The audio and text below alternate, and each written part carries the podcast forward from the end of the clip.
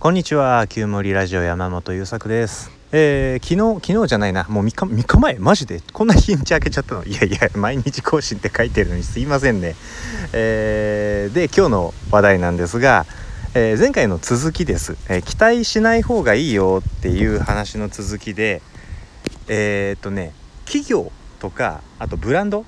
にも期待しちゃいかんよっていうお話です。あのー、なんかね人って個人じゃなくなって相手が法人とか団体とか何て言うんだろう。まあまあ組織でも団体も組織も同じか。まあまあとにかくねあ人が集まってできる、えーとまあ、法人かな？法人がいいかな？その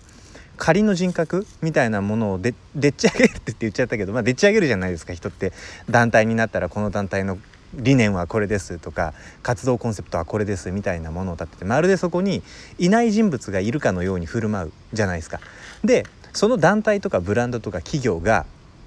僕たちはこういうふうにやっていきますっていう宣言をするわけね。でその宣言を見てその宣言に共感すると僕らはね期待しちゃうわけですよ。ああそうかってその理念とかそのコンセプト俺めっちゃ共感できるわじゃあなたたちはずっとそのように立ち振る舞ってくれるのねって勝手に期待しちゃうのねこれがね結構小さな不幸のもとになってんじゃないかと思っていて例えばどういうことかというとね僕なんかの縁でこう通信キャリアで働いてることが多いんで働いてたことがあるんですよ。えっ、ー、とね au とドコモで仕事してたことがあります。まあ、どっちもね、えー、派遣の社員とかだったんで別に社員として中まで潜り込んだとかそんなことでは全然ないんだけど、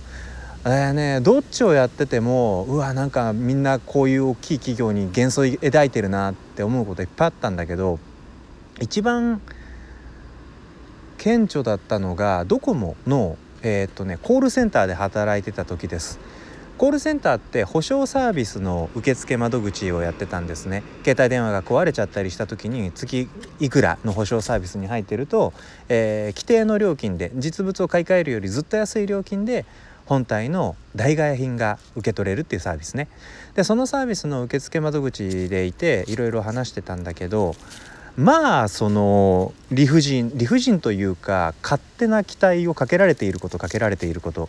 ドコモなんだからこれぐらいやんなさいよとか大企業でアホほど稼いでるんだからこれぐらいそっちで持ってよとか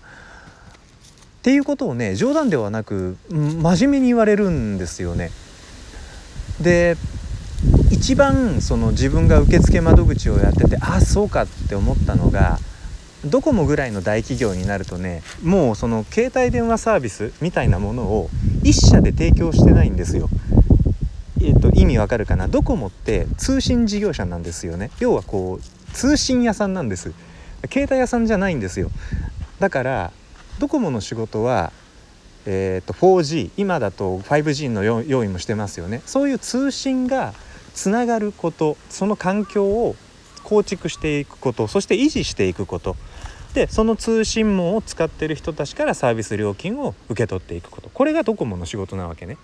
で、えー、本体を開発するとかあと保証のサービスを運用していくみたいなことって実は全然関係ない別の会社に任せてるわけ。本体分かりやすいよね。富士通とかシャープみたいな別のメーカーが本体を作っている。だから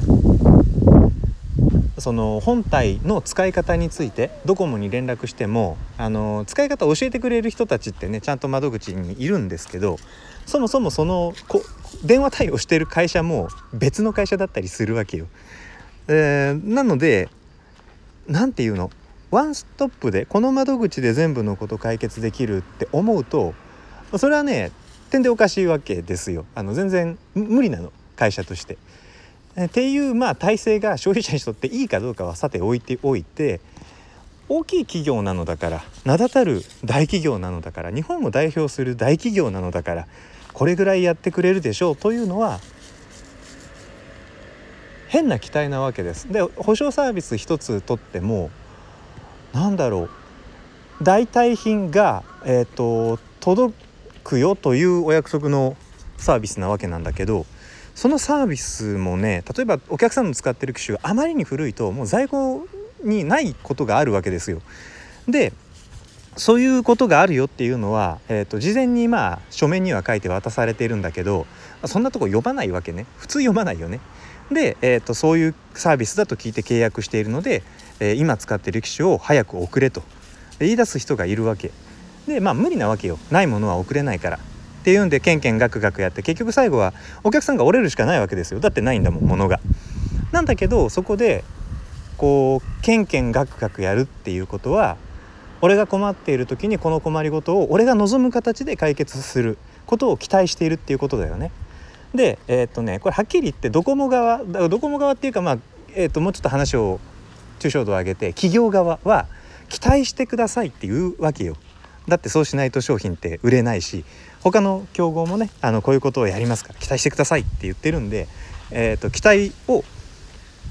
集めるわけね。なんだけど実情を見てみると全然期待に応えられないケースなんか山ほどあるわけですよ。で、えー、これにこのに期待してくださいってもうキャッチコピーなんでバーンと分かりやすく書くんだけどその下の細かい文字をいっぱい読んでみるとこのケースは期待に応えられませんこのケースでも期待に応えられませんって山ほど書いてあるわけよね。でそういうことをがあるよっていうことをね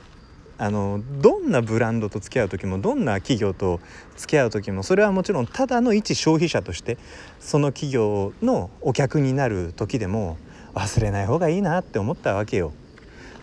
日本マクドナ日本マクドナルドってアホみたいにでかい会社だけど結局僕にハンバーガーを作ってくれるのはお店のアルバイト君だったりするわけじゃない？で彼が何か失敗をしたとかあの窓口に立ってくれるお姉さんの愛想が悪かった？みたいなことで日本マクドナルドがスマイルでお出迎えしますって言ってる期待に応えてくれないじゃないかっていうことに文句垂れるのはナンセンスじゃないですかっていう、まあ、そそんなそんな話です。なので、えーと、期待はしない方がいいよっていうのが前回の話だったんだけど期待をしない相手が個人ではなくて企業組織団体ブランド？